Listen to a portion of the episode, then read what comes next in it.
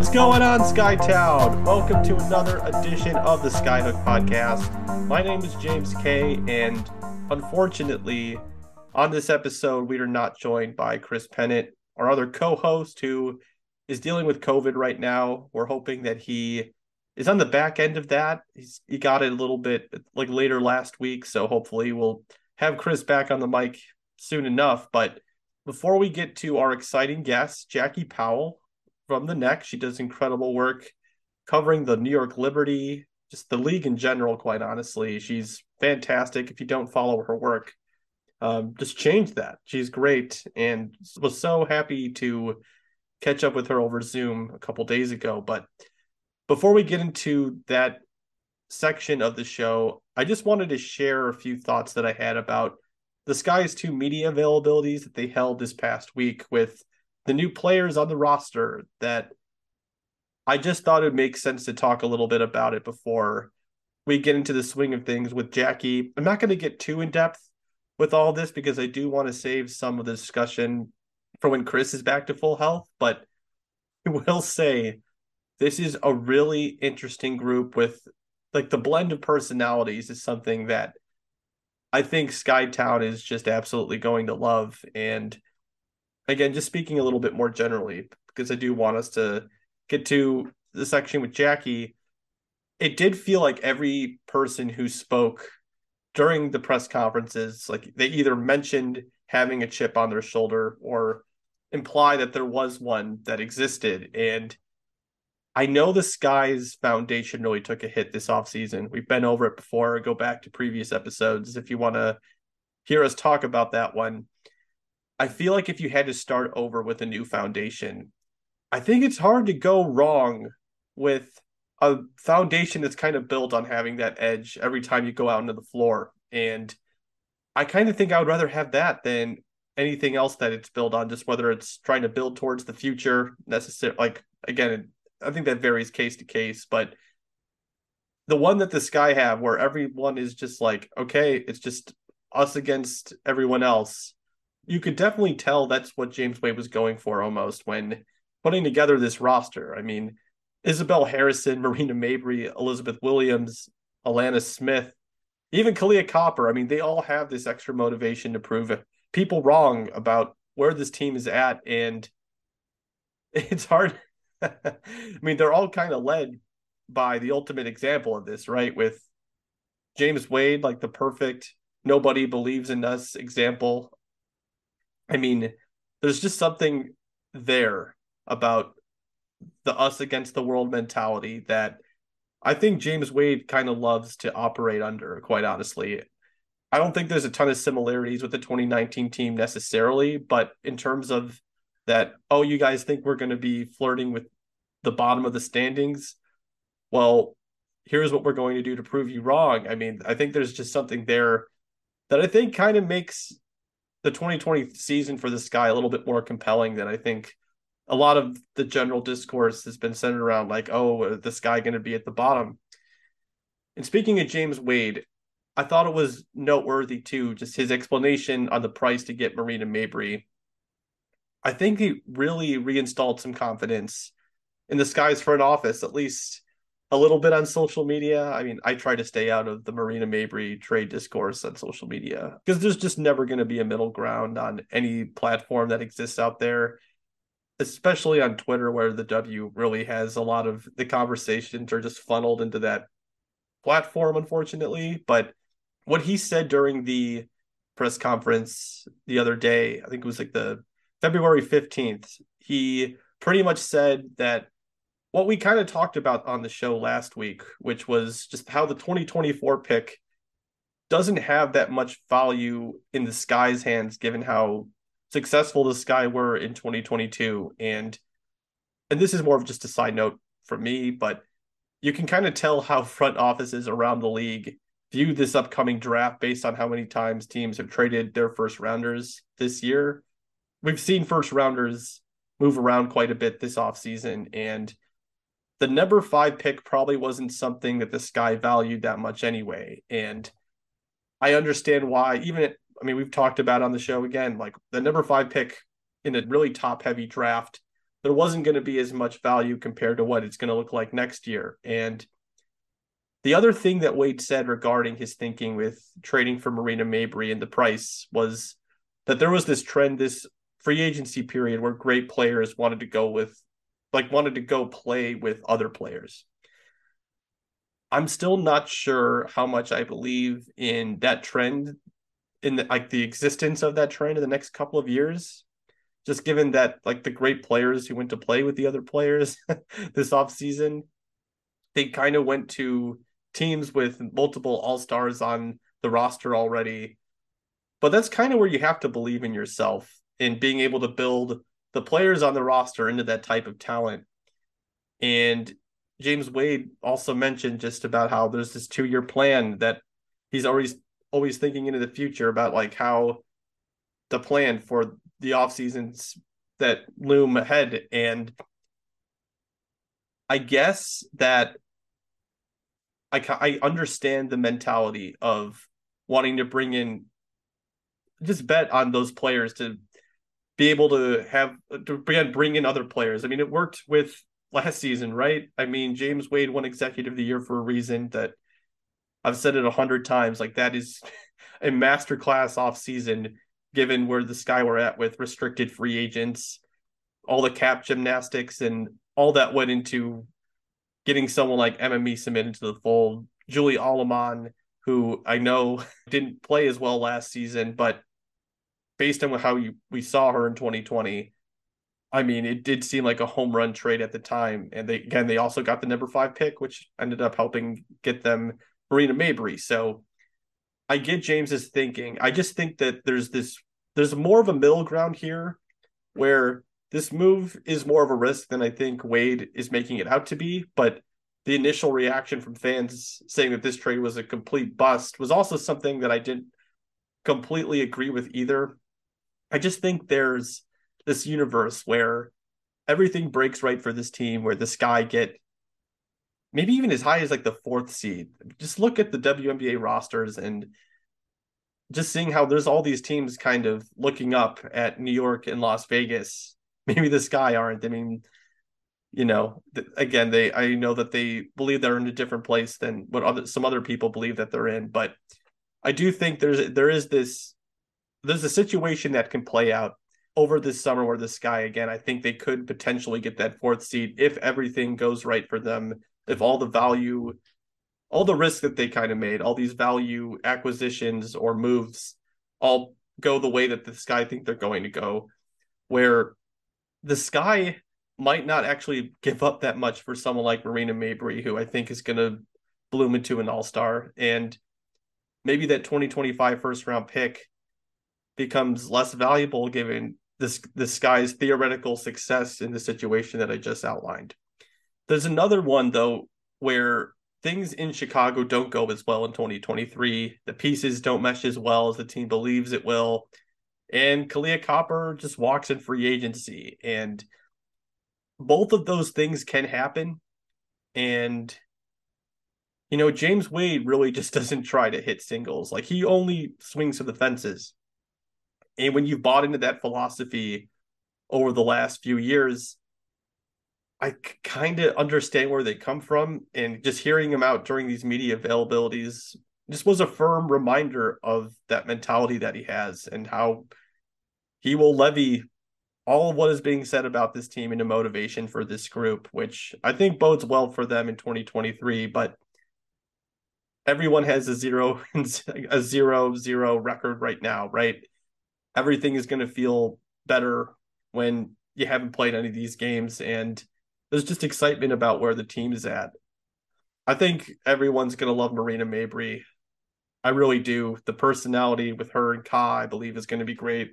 Courtney Williams, I think, is immediately going to become a fan favorite. Just such such a delightful soul. Um, I know that sounds kind of cheesy, but she's just delightful. Um, but I think those are all the general thoughts that I have with what happened during the disguise press availabilities that again, I want to save some of the stuff for when me and Chris talk eventually. So, with all of that said, let's just get into my conversation with Jackie Powell from a couple days ago. This happened before Diana Taurasi signed a two year deal with the Phoenix Mercury to return for her 19th season. And same thing with BG so coming back to the WNBA officially. That's it's just so good to say that, you know. Um, yeah, just very excited to see Brittney Griner back. And yeah, let's talk about some of these under the radar moves that happened in the WNBA with the one and only Jackie Powell. Right now, we have Jackie Powell of the Next on the line, on the mic, on the mic. I can't believe we haven't done this before, Jackie. So excited to have you on. You do such great work with the Liberty. How you doing today? I'm all right, James. It is wild that, you know, we've known each other for a while and this is the first time I'm on the pod. Exactly. I mean, it's crazy. Like, I feel like I've known you for such a long time and that we've only really met in person like twice at this point. I mean, it's so crazy, but I'm glad that we are on Zoom together right now to talk. And before we get into the entirety of the show, we have to kind of address like the elephant in the room that has kind of lingered since the press conference yesterday with James Wade. Are you going to accept his offer of becoming the assistant GM of the Chicago Sky? Is that you didn't answer on the call, so he as a journalist, I got to push you. Um, is that going to happen? I don't foresee that happening. I mean, I guess I, I got to give it to James Wade. He clearly knows or understands that mm. the topic of assistant general managers in this league or just front office expansion. That's been a, I guess, quote unquote, beat that I've taken upon myself. Maybe he's seen or listened to the podcasts or seen the tweets. I don't know, but it seemed to me like he had my number there. it's so he always has something in his back pocket, Jackie. I mean, anyone who covers this team long enough will know like James is ready and loaded with that. But you know, I'm excited to talk with you today though because we have a really fun little segment that we're going to do where we each talk about the two under the radar moves that we like and then two moves that we didn't necessarily love during free agency. But before we do that, I want to talk to you all about BetStamp. Sports betting is a great way for fans to get more involved with the WNBA, and BetStamp is an indispensable tool for sports bettors of any experience level. The app aggregates data from all of the major North American sports books, showing you the best odds available for any bet you want to make. You can also follow picks from the most successful BetStamp users and keep track of your own betting history as well. Download BetStamp today in the Apple or Google Play Store and use the promo code SkyhookPod when you sign up. One more time, that is SkyhookPod, all lowercase, when you sign up. It is a great tool just to keep all of your lines centralized. I've got a couple of friends who've already raved about it. So definitely check that out if you can. And use the promo code to you know, get a leg up as you start your BetStamp experience. But Jackie, it's a Friday. You know, we're all tired. Let's just be positive to start off this section of the show. What is just one under the radar move that you liked when it became official during WNBA free agency? So the first one I have here is Moriah Jefferson being signed by the Phoenix Mercury. And usually I'm known to be very critical of the Phoenix Mercury. I've found over the years that they have overpaid for certain players and they have given them these lengthy, lengthy contracts. I'll never forget the Bria Hartley signing where she she was signed to, I want to say it was a three year deal. It was like 190K a year. That was a big contract. And you sort of saw how Jim Pitman, I guess, admitted his mistake by putting her in what was a very wild trade package. Was that the trade that landed the Sky Allemand? Or I'm trying to, it was. Uh yeah. It was like Diamond go Diamond DeShields goes to Phoenix in a sign and trade Julie Allemand and a first round pick. The Phoenix's number five pick go to the sky. Bria Hartley goes to Indiana, I believe. And then I think Indiana got like two second round, two second round picks and like two first rounders, if I'm not mistaken. But that was a wild deal. That was a, th- I believe that was a three team trade, if I'm not mistaken. Yes. And then, of course, 2023 ups the ante, and we had a four team trade, as we know, uh, around, I think tomorrow it will be a week ago since the four team trade. Time is just going by so Can't quickly. but I think I really like the Moriah Jefferson signing because one, I felt like they did not overpay for her. I'm looking at what I believe Richard Cohen reported here.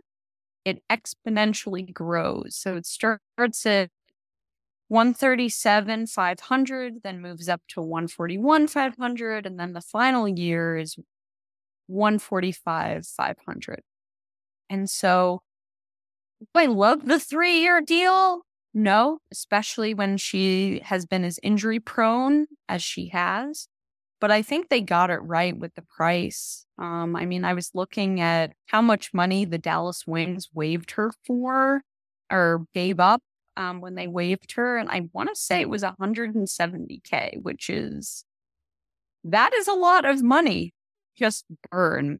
Um, but, but besides financially, I think what I really like about Moriah Jefferson on the Mercury is Diana Taurasi plays well alongside a a combo guard point guard. And so obviously you had that to a degree in Skylar Diggins Smith, but as we all well know, there was a lot of tension, drama, some sort of rift between those two. And Moriah Jefferson just comes across as someone who is just, she lacks, I guess, some of that baggage. And she's someone who's willing to just work really hard. I mean, obviously being waived by the wings and then being picked up by the Lynx, I think that whole process was a really humbling experience for her. And I think she, and it's interesting, it reminds me of the Sky Pressers this week. A lot of the players that James Wade signed, they kept saying, Oh, you know, I have something to prove. I feel like Moriah Jefferson is another one of those players who, while she proved a lot in Minnesota. I feel like she's one of those players who can continue building on that. And I mean, the only question for Moriah Jefferson is her health. It's it's her knees to see if they hold up. But in terms of her skill set and what she could do, I mean, let's look. Three pointers in oh my gosh, is this really what I'm looking at? In 20 She shot really well from beyond the arc. And you know why I know she did that, Jackie? Is because I actually put her on my list of moves that I didn't love as much. So this is, that's why I smile at the top of this because I'm like, oh, we already got our first disagreement. And Ooh. I actually agree with everything that you just said. I love the idea of Moriah Jefferson going next to Diana Taurasi, Sophie Cunningham. It's just as someone who can excel off the catch. She shot 47.9% off the catch in 71 field goal attempts last year, which is really freaking good. She also proved that she can be a facilitator. Minnesota really needed her down the stretch. And I think there's a reason why they won like 11 out of their last 20 games, you know, or just having someone like her to kind of stabilize things before she again got injured. The reason why I don't love it is because of how long the deal is and the price is right. I do think the price is right after what she did last season. But if I am Phoenix, I'm trying to keep the books open as much as I can for the next couple of years. And I think the Sophie, Cunningham deal, despite the off court stuff that I know is important, but I understand why Sophie Cunningham, why they signed her to that deal as someone that really just stepped into her own when Diana Taurasi had to step away or just again wasn't as effective and Skylar Diggins Smith, again, left for personal reasons, um, which I think ended up being because she was pregnant. But I'm trying to keep the books as clear as I can if I'm Phoenix, thinking about what the future is going to look like. And I'm not sold on this team, even with Brittney Griner and Diana Taurasi coming back. I mean, I think it's fair to say that Diane Taurasi isn't even like 85% of the player she once was, which I don't think is unfair because of how great she was during her entire WNBA career. I just have a lot of questions about what's going on with Brittney Griner, and I'm so happy that she's back in the United States. And every picture you see her making a public appearance is her smiling next to her wife. It's like, thank freaking God, I wasn't sure we were ever going to get that again. But I like the move for the Phoenix in 2023. It's just those next couple of years where I'm not entirely sure that one makes as much sense. But what would be your argument against that too, though? Because uh, I'm even talking myself into it a little bit more. It's like you want to have good players on your roster. I know that's very like a simple idea, but having good players is good. So maybe like I'm overthinking this a lot, but I just don't see her as that much of as much of a dynamic scorer for someone that again you're committing three years to who has an injury history. So I will tell you, I mean, I I guess the standard I hold the GMing in Phoenix to is a low one.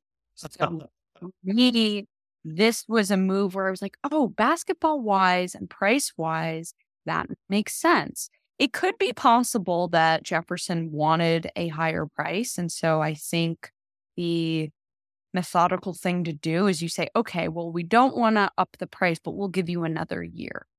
I think that could have been what happened there. I also think if you think about Phoenix has added and subtracted when it comes to team culture, I think they really learned in 2022 how important team culture is. Yeah. So they got Kayla Onyenwere. Onyenwere is a young player who is so willing to work hard and grow. She accepts any role that she's given. Moriah Jefferson is another one of those works really hard, doesn't really cause a stir type of player. And then the fact that they sent Diamond DeShields over to Dallas. I mean, obviously they needed to clear some cap space, but I, I mean, you know, Diamond has a history of um how do I put this? Uh I, I mean, she's been through a lot, but you know, that was a very moody team in 2022. You had a lot of very vivacious and even contrasting personalities. Uh, it's wild to think about the that super team image of the Mercury that really never came to fruition. Um, and you look at all those personalities and and the the two forces that would have stabilized that were either fired or were detained in Russia, and that's Brittney Griner and that's Sandy Brondello. So in the past, the Mercury have not necessarily have taken part in the psychological profiling part of building a team. And so when you had a coach like Sandy Brondello who knew how to manage personalities, sure, that may not matter as much.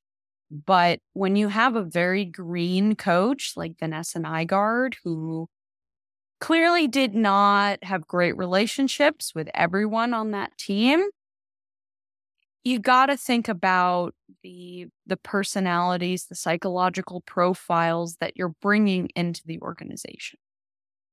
I think that's a really good point. And moriah Jefferson kind of has the best stamp of approval, which is Cheryl Reeve bet on her to bring her into the fold to kind of solve the, the problems they were having in the backcourt. So I can convince myself more into that one for sure.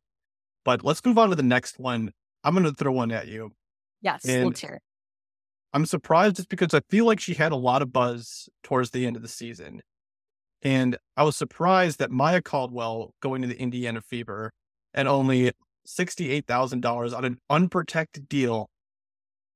I am just shocked that one, Atlanta, maybe they did try to retain her and maybe she just wanted a different situation. We never know what's going on when teams are negotiating or agents are negotiating with teams giving Maya Caldwell and adding her someone that can score in isolation, someone that is going to really help improve this half court offense that was just abysmal last season. I mean, it was by far the worst offense in the WNBA with the Indiana Fever, and they're adding someone like Maya Caldwell who can.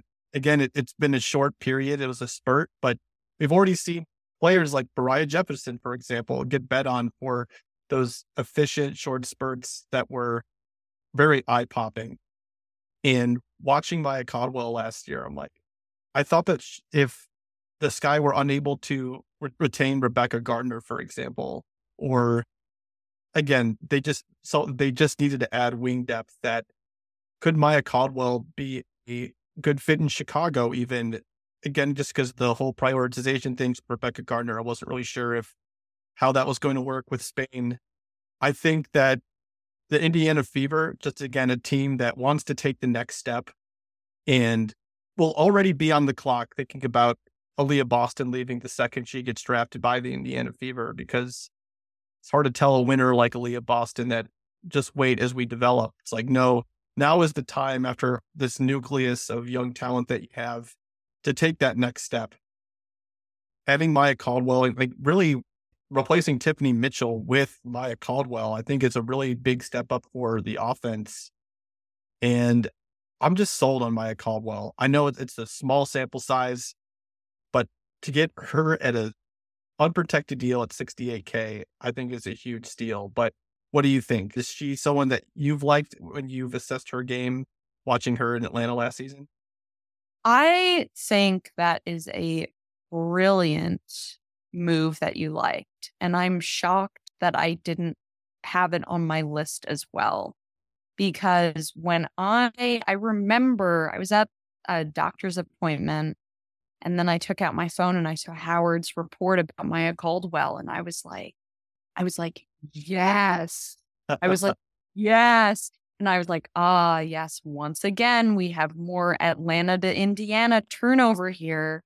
Christie Sides must have loved her. And I get why, because I will never forget watching the Atlanta Dream play against the New York Liberty, where it was like the survival of the grittiest, which team was going to win and get themselves into the playoffs. And so obviously people remember what Rhyne Howard was able to do. Rhyne was wonderful in that game. I remember there was a moment where she had this emphatic block on Steph Dolson. It was it was wild. But who was the Robin to her Batman? It's my Indeed.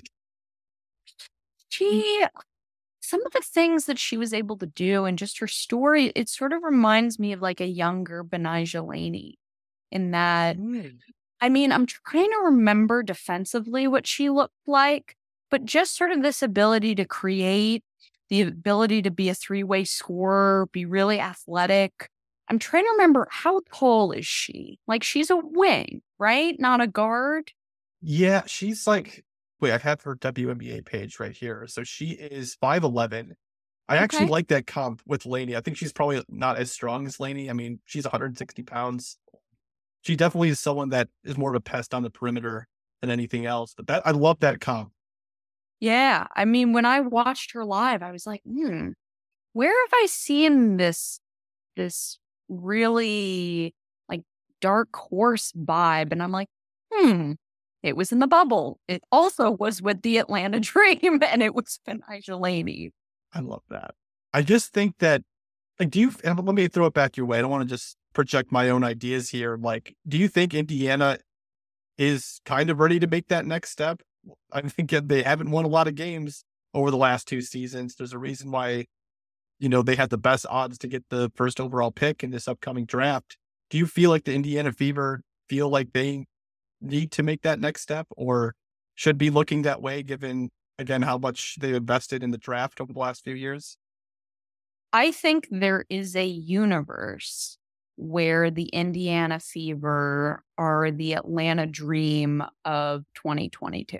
Depending on what happens from the super teams and what type of adversity is faced elsewhere in the league, there is a universe where I see Christie Sides winning coach of the year. I believe that Tanisha Wright deserved coach of the year in 2022, but a lot of the voters were like, oh, it was Becky Hammon's first year, you know. Well, it was also Tanisha's, but a- anyway, um, I I could go on and on about why I believe Tanisha Wright was coach of the year. And so I see a universe where the Indiana Fever either just make it as that eight seed or are the ninth seed and they're so close.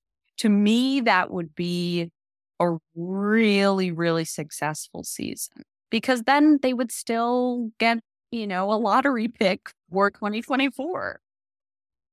I can't say the words that Indiana Fever are in the lottery again. Like I that to me is so frustrating when there's I like the talent that's on this roster, especially coming out of this offseason. I'm not sure how I feel about the Victoria Vivians move. First, I have to do a little more research into that to really have a strong opinion about it. But I'm with you. I think the Fever could be pretty feisty. But since we're living in this universe, Jackie, um, you say that like the Fever going to go from winning what like seven games last year, whatever it was, to to being a playoff team.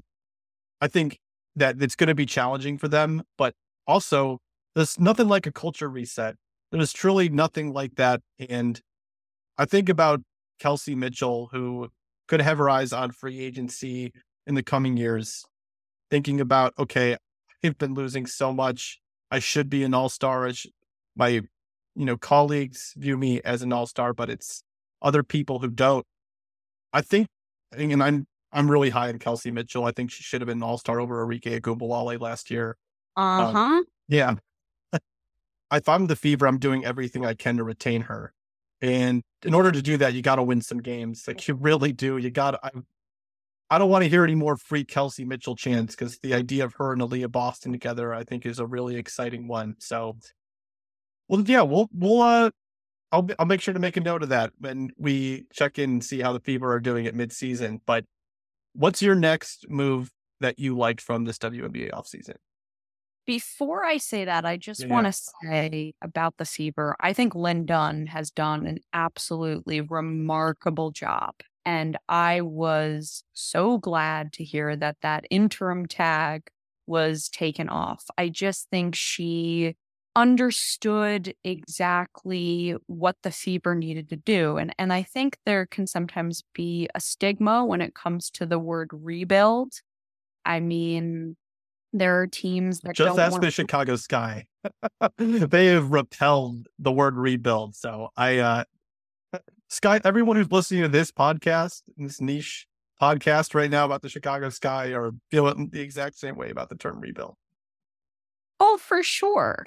But I think, and I've covered a team in the New York Liberty where they sort of teetered on that in 2019 and you know they hired a new general manager in 2019 and jonathan kolb and in in discussions i've had with him over the years i think he's laid it out and he said yeah when i was first hired i had to sort of see what we were working with. I had to observe.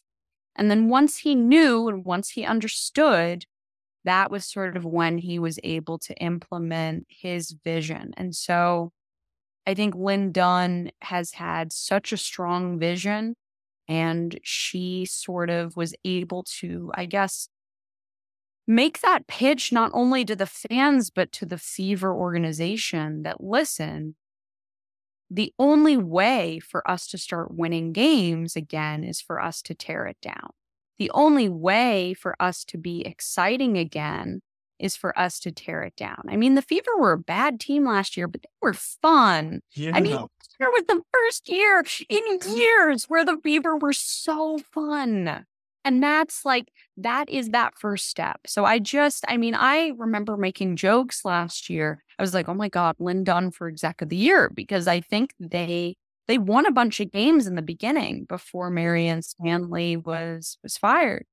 But, um, anyway, transitioning into the other moves that I really liked, I'm going to say Crystal Dangerfield on the wings. Let's hear it. And I I mean the thing is I watched a lot of Crystal Dangerfield in 2022, but I just I feel like Arike Ogunbowale needs she need need needs a a natural point guard.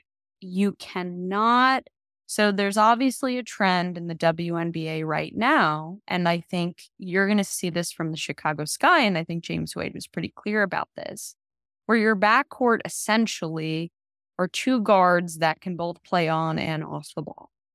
In Dallas, that modern approach, I don't want to say it isn't attainable, but it isn't ideal because you mm-hmm. have a a ball heavy shooting guard in Arike who needs someone who can sort of direct traffic, who can get off the ball, who can make really smart cuts and reads. That's Crystal Dangerfield. That's a good one. I think when you're Crystal Dangerfield too, and you're at this point in your WNBA career where you go from having not a bad stint in Minnesota, quite honestly. I I know that 2021 was a little bit harder on Crystal, Dangerfield, especially when Lay came in and they were just so freaking good. Um, yeah, that God, that Lynx team was re- really fascinating to me. But I think when you're Crystal Dangerfield and you've had multiple stops now, that you're going to have to do everything you can to just make it work wherever you're at. And on Dallas, again, another team that probably wants to take that next step I personally, I know this is going to be an unpopular opinion, especially coming from someone in like from the next, but I wouldn't have fired Vicki Johnson, quite honestly, as much as we've heard things about her losing the team, quote unquote.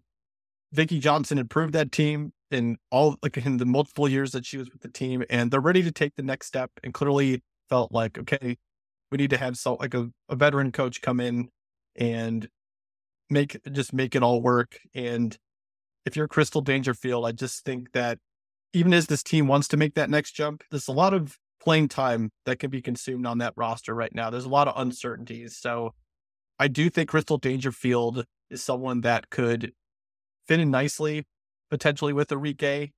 And again, I just think that this, again, I know this isn't like really on court analysis, but again, at this point in her career, she just has to make it work, right? She's got to as, as hard as it is in the WNBA for just sticking on a roster and being one of those tweener players. I guess also I'm curious, is she is this the last year she's at with being on a minimum deal of zero to two years, or is she now reached that three year mark where she's gonna be making at least seventy two thousand dollars?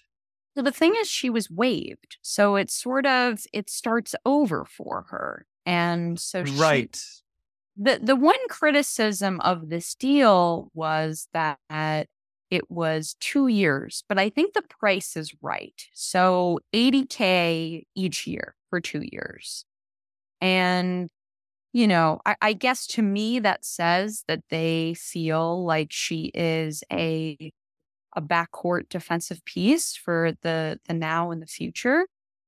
But I, I think that price is is right on. I mean, that's above the.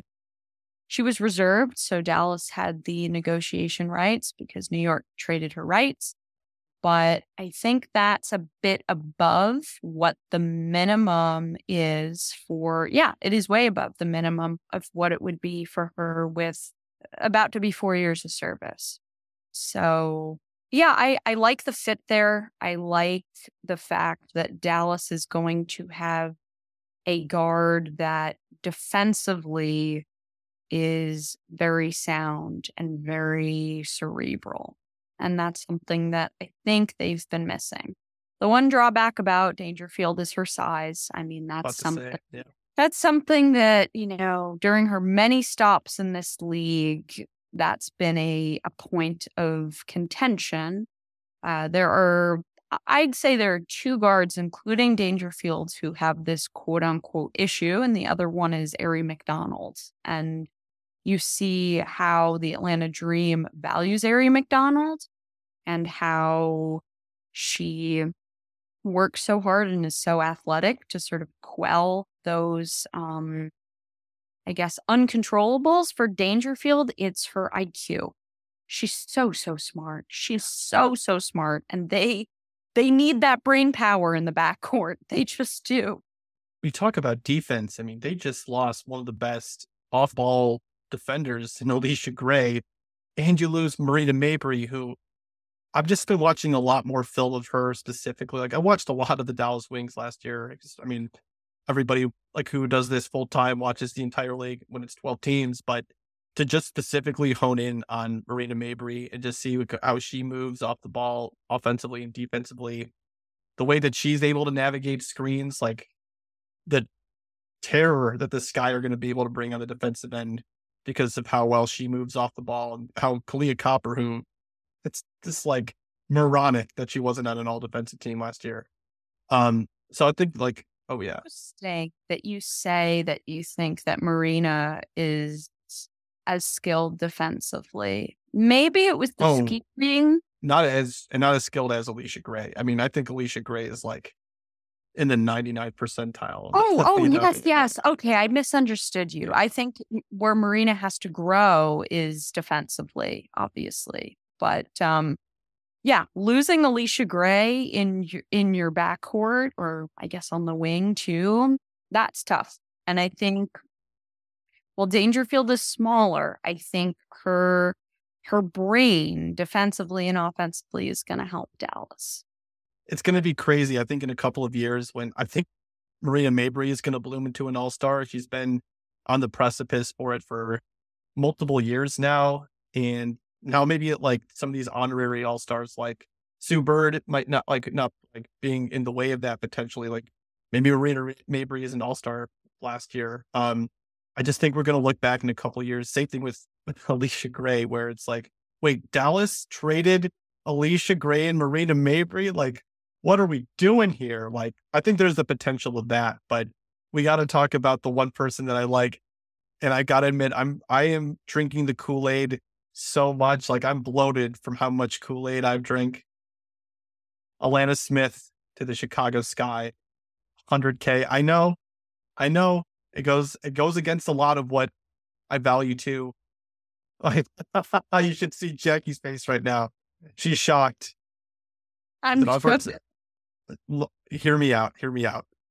The Sky just lost Candace Parker, Emma Meesseman, and Azurá Stevens, all of who could stretch the floor for them. They opened up lanes to the rim for Kahleah Copper, Rebekah Gardner. I mean, one of the reasons why the Sky were so successful is having those lanes being cleared I don't think it's going to be the same way next season when they're probably running a little bit more pick and roll than they did last year. Just again, looking at the note, like we're going to we're going to see a different Chicago Sky team, and I don't know if you've been paying attention to what Alanna Smith has done overseas, but she's fucking killing it right now.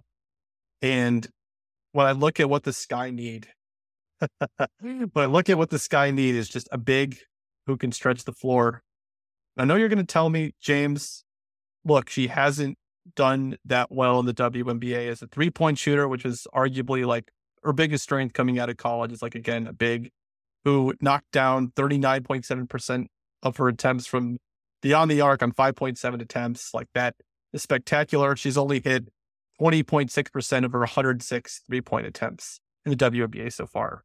Not good.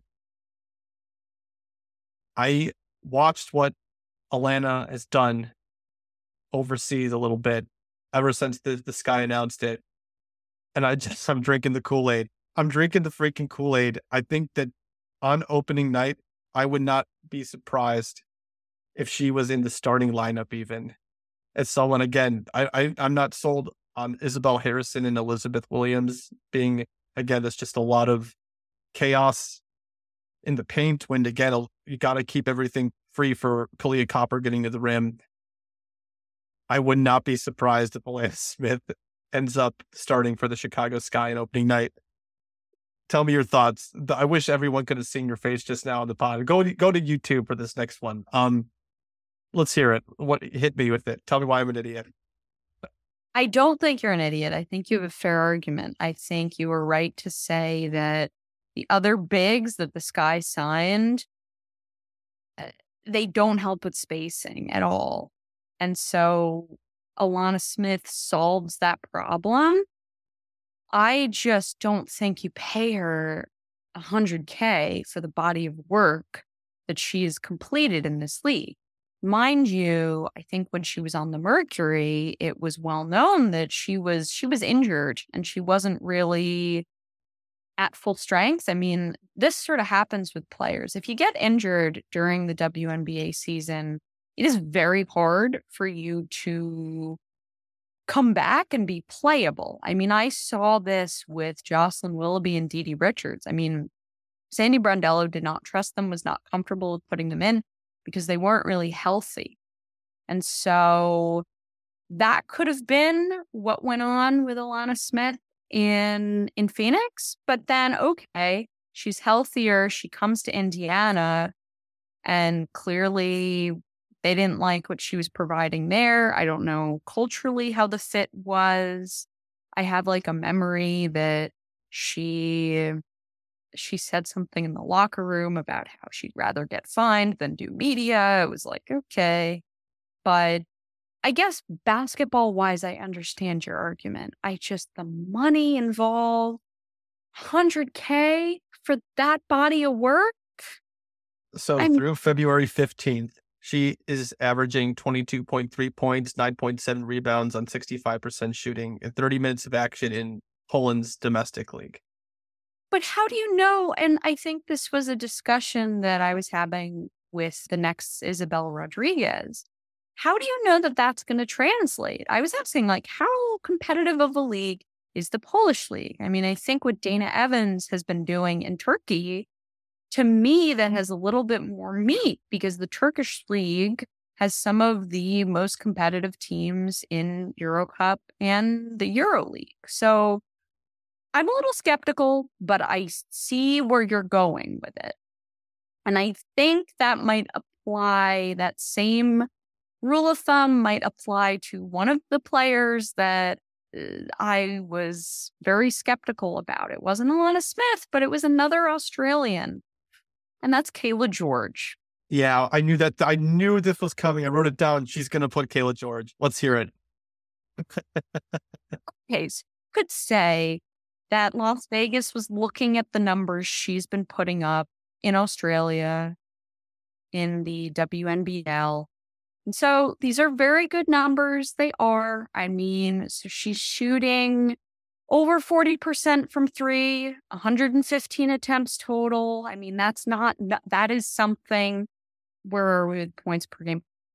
18.9, almost 19 points per game. You've got 11.8 rebounds per game, 4.7 assists per game. Those are all great numbers. But again, I do not know how well this translates. I have not watched a lot of Cayla George, but also I sort of felt like she had gotten to a point in her career. I mean, she's 34 years old. She is a native Australian. Why would she want to schlep to the WNBA for a certain amount of months when she has her child and, and her family built in Australia? And, and she hasn't been on a WNBA roster in it's been a Okay, thank you for yeah. clarifying that. It's been a very long time. And so, yeah, she has done so well uh, at the WNBL level. She's been a very, very solid role player for the Australian Opals. And I think she can be a very solid role player with the Aces. But it's just, it's like protected contract. Like, that was the thing. Yeah. What are we doing here? I guess the rationale with the Aces is like, oh, well, Candace Parker technically doesn't have to be on a protected contract because why in the world would we waive Candace Parker? so, and and maybe it's this idea of Cayla George doesn't want to get into this the Shyla Heal like situation where you make the schlep and then oh you're you don't make the team oh you gotta you know, but again it's sort of and, and I could apply this to Alanna Smith as well. In addition to Cayla George, those are types of players that you see how they look. I mean, the Sky signed uh, Anneli Maley, which I think that's a brilliant, brilliant training camp signing. I mean. I, if I think she has a good shot of making the team. I mean, she stayed on the team into maybe the first, second week of the season, but it's like you, you give those players a look. You don't give them guaranteed money. I mean, you get, like how I don't know. I, I see the rationale, but I was talking to a a front office member in the league, and this person was also shocked just because the fact that Cayla George has not been in this league for years. And so, you know what? Okay, maybe the ace has proved me wrong, but I just, I was like, and where was even the connection? Like the whole thing with how Nikki Fargas knew Candace Parker, obviously Becky Hammon knew Alysha Clark from those early days with the San Antonio uh, Silver Stars. But I'm like, what? What? Where is the Cayla George connection? I just don't understand. And they even have Candace Parker saying her press conference, and you were watching this. I was like, it was like they almost told her, and maybe I'm going a bit too off the cuff here, but it was like they almost told her to include Cayla George in that group of like, oh, these are players I'm really looking forward to playing with. Like, Candace meant Alysha Clark, but for some reason, Cayla George's name came into that whole uh speech. And you know what? I've heard wonderful things about Cayla George as a, a good culture player, and that's really important. I mean, they re signed Sydney Colson for that reason. You know, I, I have nothing against Cayla George as a person, but she's just not who I would say is a top end free agent signing, if that makes sense. Yeah. And the thing that I I could understand from her agent standpoint is not even just the distance of having to travel all the way to the United States and be away from your family for an entire summer.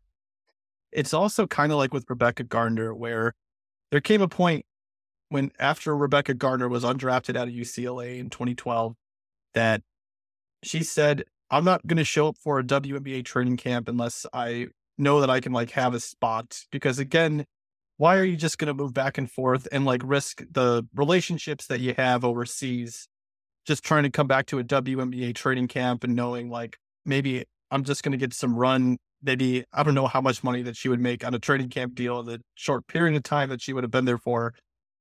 I think it's probably what Cayla George is doing, like why the Aces had to do that, like protect that contract is I'm not I'm not coming all the way over here unless I get that protected deal. And that's why I kind of think it's interesting. And I don't think this guy, if I'm I don't have the cap in front of me, but with Atlanta, it's an unprotected deal for hundred K. Well, maybe the, the Sky don't necessarily maybe again maybe they have get told her like they did with Rebekah last year like hey if you come over here you have a spot take your time finishing up overseas we'll make it work until then and they did and it's a great bet with rebekah gardner like arguably one of the best moves in the WNBA last season. Yep. With atlanta it's kind of, I, I guess they could technically cut her if they if she doesn't do well in training camp and then they could they have a Stu Dufall who mm-hmm. can maybe fill in that position. But I think you're totally right with this whole Cayla George situation where it's like they, I wonder what the market was for other players that again could like they could have just brought in and it could have been an unprotected contract and they just had this free for all in training camp where they're just like, no, we, we want to, we need to win a championship this year given how we positioned ourselves, Candace. And like what the Sky did, like they brought in all these players in training camp last season and they just whittled everything down. So that's an interesting one. And I, I didn't write it down for my own sake because I knew that you were going to pick it, but it definitely was on my short list just because of when you're going for that. And uh, what is a one year window with Candace Parker guaranteed that I'm curious how it all works out with Cayla George. Do you have another one though before? Because again, I already said Moriah, Moriah Jefferson stuff, and I know we got to wrap up soon. So, yes, before I revealed the other deal or move I didn't like. The one thing I'll say about Cayla George to close this up is that if the Aces were not going to re sign Kiah Stokes, then fine. This makes so much sense. You have, you know, the Aces needed to have a big who could be reliant or who they could rely upon to make those shots. Cayla George is your person. She mm-hmm. can make threes. She can the Aces re-signed Stokes, and they whatever they did to make Iliana Rupert feel like she couldn't grow and develop over there. I mean, that's a that is a young, talented prospect who, according to what I've heard, it came from her and her agent who really mm-hmm. weren't happy with how the aces were going to try to grow and, and develop their talent. Um, and so she goes back to the general manager who drafted her in the first place. Anyway, the last player who, or last contract, last move I was didn't really love was the Lynx signing Tiffany Mitchell. And it's just, I mean, when I look at the Lynx's uh, salary cap sheet here, it's like this is the last year of the Aerial Powers over 200K contract. And who do you add behind her? But you add a very inefficient wing on a two year deal. Like, I just, I mean, I have so much respect for both Cheryl Reeve and Clare Duwelius, but you sort of have to think that this was more of a panic move. I, I really just I don't understand this. It's like you need to find more efficient wings, not inefficient wings. Like yeah. go to Caldwell. Like, I mean, it, it's tough. I really do think what happened in this situation, because, and I think that Tiffany Mitchell is an intriguing defensive player, I guess, but the price point that she got, what was like 130K, something in that neighborhood it did feel like a move where it's like, okay, we struck out, we didn't get Breanna Stewart, which honestly, a huge win already by being able to get a meeting with her and Courtney Vandersloot. You know, like there's not a ton of connection, like obvious connections for those two within that franchise, other than Cheryl Reeve has built up this incredible culture and winning culture with the Lynx. It did kind of feel like, oh shit, not only did we not get Courtney Vandersloot and Breanna Stewart, like Bree Jones just got cored. So she was someone that was kind of rumored to be in the discussion with the Lynx. Same thing with Azurá Stevens, who I think whittled her options down to the Lynx as well. So it's like, oh, we this was like almost the worst case scenario based on how the roster was built. Because I believe that AP can be like your like third, like second or third best player on a team, probably third best player on a championship team, given how she's just someone that can make a difference in a playoff game from her scoring alone. And Kayla McBride's been there before. I felt like there's an, another universe, universe as well where Courtney Vandersloot and Breanna Stewart are able to come back or actually go to the Lynx. Let's just say they were really sold on it. And that team could very well have won a championship, depending on what comes into the fold after them. That didn't happen. Yes. Breanna Stewart, I saw no universe just because of that market. Uh, but if you get a meeting, you got to believe you're going to get the person. You can't, like, it's with the sky. It's like, why think, like, operate under the assumption you're going to lose Kahleah Copper when you ha- instead could look at the flip side and be like, no, we have an entire year to persuade her that this culture is going to work. Why try to reboot everything? And I mean, I think it's just a different type of philosophy, I guess. It's like if you get Breanna Stewart in a room, you got to operate under the assumption that you you are going to get her. I feel like in terms of keeping your options open rather than panicking and being like, no, Stu York. It sounds like a really good hashtag. No, Stewie's going in New York. Um, no. had to try. They absolutely had to try, and it. And I think the fact that Stewie herself said publicly that she learned some things about organizations that she didn't know. And I and I think that was a, a reference to the Lynx. She clearly has a lot of respect for Cheryl Reeve. She's a lot of respect for Mike Thibault. Otherwise, she wouldn't have met with both the Lynx and the Washington Mystics. Completely agree. Um, yeah, I'm really curious where they end up going. Like if they end up being like a team that becomes more active at the trade deadline and if someone can try to figure out how to get someone like Aerial Powers or Kayla McBride, who are both on expiring deals, they end up trying to think about the future a little bit more with, and again, they have the number two pick. So maybe they end up. Miller. If it's not Diamond Miller, I actually will lose my mind. Like, well, I mean, I know the shooting number is a bit concerning with like how much of a regression it's been this year with her three point shooting from her sophomore year to now. I don't care. I'm I'm all in on Diamond Miller. Completely all. Reeve loves playing through the paint, or I mean, she's had players who are very good at playing through the paint. So I think Diamond Miller's what she's really good at, I think would very much so go with what the Lynx are good at. But obviously, you need to have some shooters who can space it. I mean, McBride, she can space.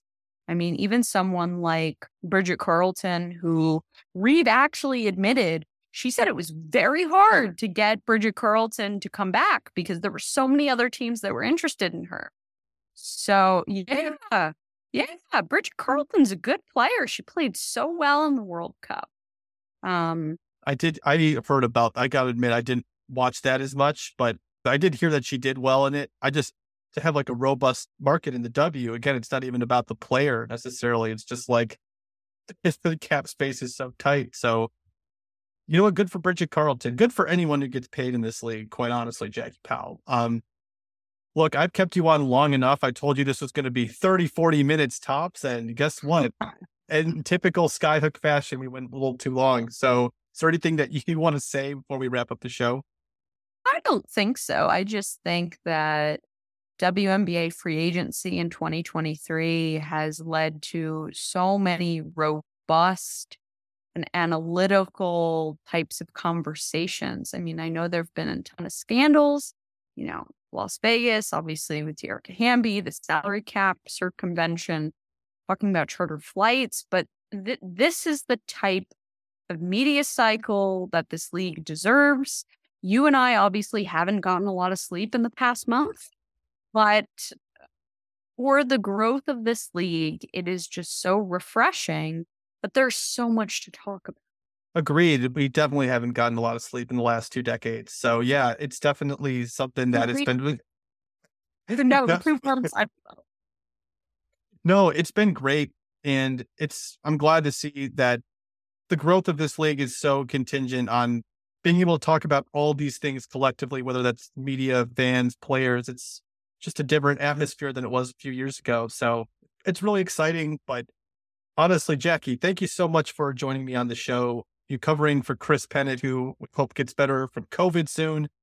And I know that pandemic's still real, folks. It's still up setting everything in place. But um, yeah, really, Jackie, always great to talk with you. I'm sure I will be we'll go through one of our rants on Slack soon. Um, yeah. Have a nice weekend. Thank you. You too. Thanks for having me. Of course.